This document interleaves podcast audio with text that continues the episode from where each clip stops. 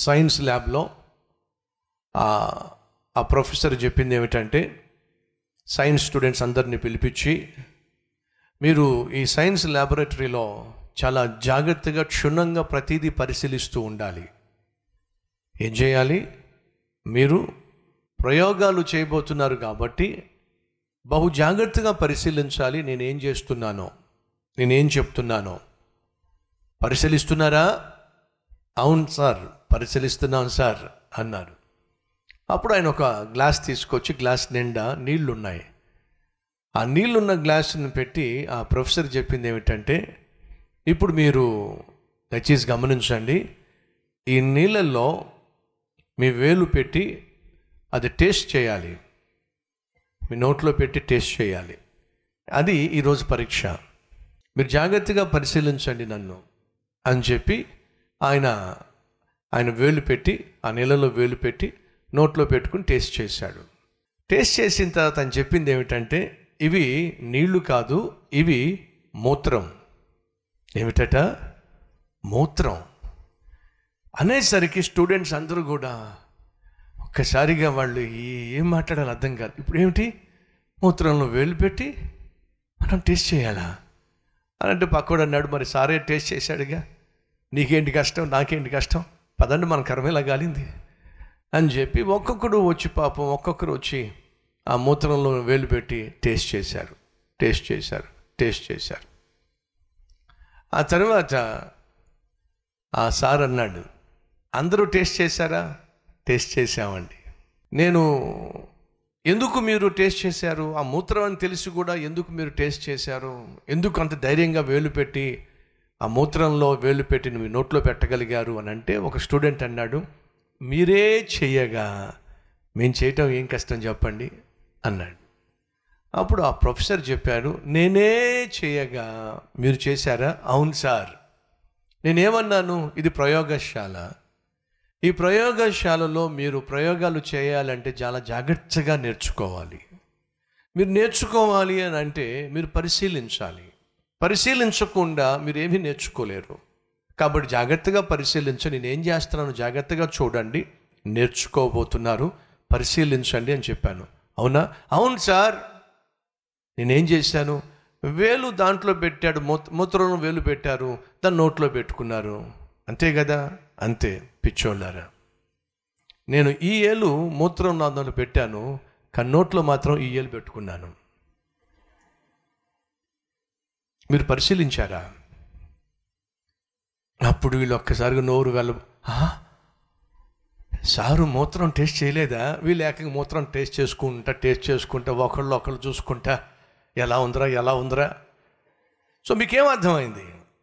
ఒక వ్యక్తి నైపుణ్యత కలిగి ఉండాలి అంటే మొదటిగా నేర్చుకోవాలి. నేర్చుకోవాలి అంటే అతడు మొదటిగా నేర్చుకున్న వారిని జాగ్రత్తగా పరిశీలన చేయాలి. అంటే అబ్జర్వ్ చేయాలి. దయచేసి గమనించండి. మూర్ఖులు తాము చేసిన తప్పులు వల్ల గుణపాఠాలు నేర్చుకుంటారు. వింటున్నారా? Fool learn by his mistakes మూర్ఖుడు తను తప్పులు చేసి నేర్చుకుంటాడు. కానీ జ్ఞానం కలిగిన వాడు ఎదుటివాడు చేసిన తప్పులను బట్టి తాను నేర్చుకుంటాడు. ఈరోజు మనంతట మనం తప్పులు చేసుకుంటూ నేర్చు నేర్చుకోవడం కంటే మన చుట్టూ ఉన్న వాళ్ళు చేస్తున్న తప్పుల వల్ల వాళ్ళు ఎంత నష్టపోతున్నారో అనేది జ్ఞానం కలిగి మనం నేర్చుకున్నట్లయితే ఆ తప్పులు మనం చేయకుండా ఉంటాం. దాన్ని బైబిల్ సెలవిస్తుంది ఏమనంటే రండి సామెతల గ్రంథం. సామెతలు ఇరవై నాలుగో అధ్యాయము ముప్పయో వచనం సోమరివాణి చేను నేను దాటిరాగా సోమరి వాని చేను నేను దాటిరాగా తెలివి లేని వాని ద్రాక్ష తోట నేను దాటిరాగా. ఇదిగో దాని అందంతట ముండ్ల తుప్పలు బలిసి ఉండెను. దూల గుండ్లు దాన్ని కప్పి ఉండెను. దాని రాతి గోడ పడి ఉండెను. నేను దానిని చూచి యోచన చేసుకొంటిని దానిని కనిపెట్టి బుద్ధి తెచ్చుకుంటుని తెచ్చుకొంటిని. ఓ సోమరి యొక్క పొలాన్ని నేను చూశాను. సోమరిపోతు యొక్క ద్రాక్ష తోటను నేను పరిశీలించాను.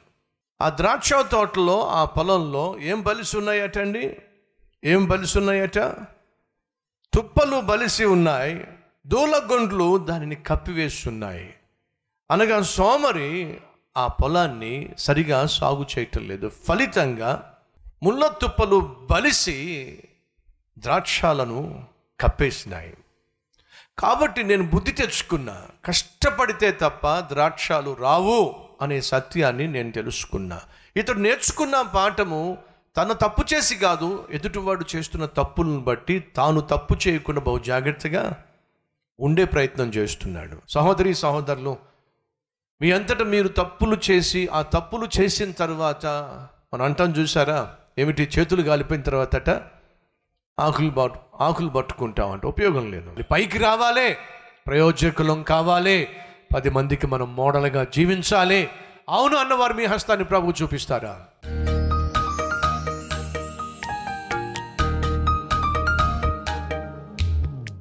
మహాపరిశుద్ధుడు అయిన ప్రేమ కలిగిన తండ్రి దివ్యమైన నీ వాక్యం ద్వారా మాతో సూటిగా స్పష్టంగా మాట్లాడావు. నాయన నీ వలే మేము జీవించాలి. నువ్వు పనిని ప్రారంభించావు. పనిని పూర్తి చేశావు. ఆ తర్వాతే విశ్రాంతి. మా కోసం ఈ లోకానికి వచ్చావు. అహర్నిశలు ప్రయాసపడ్డావు. నీ ప్రాణాన్ని మా కోసం సెలవులో అప్పగించావు. ఆ తర్వాత విశ్రాంతి.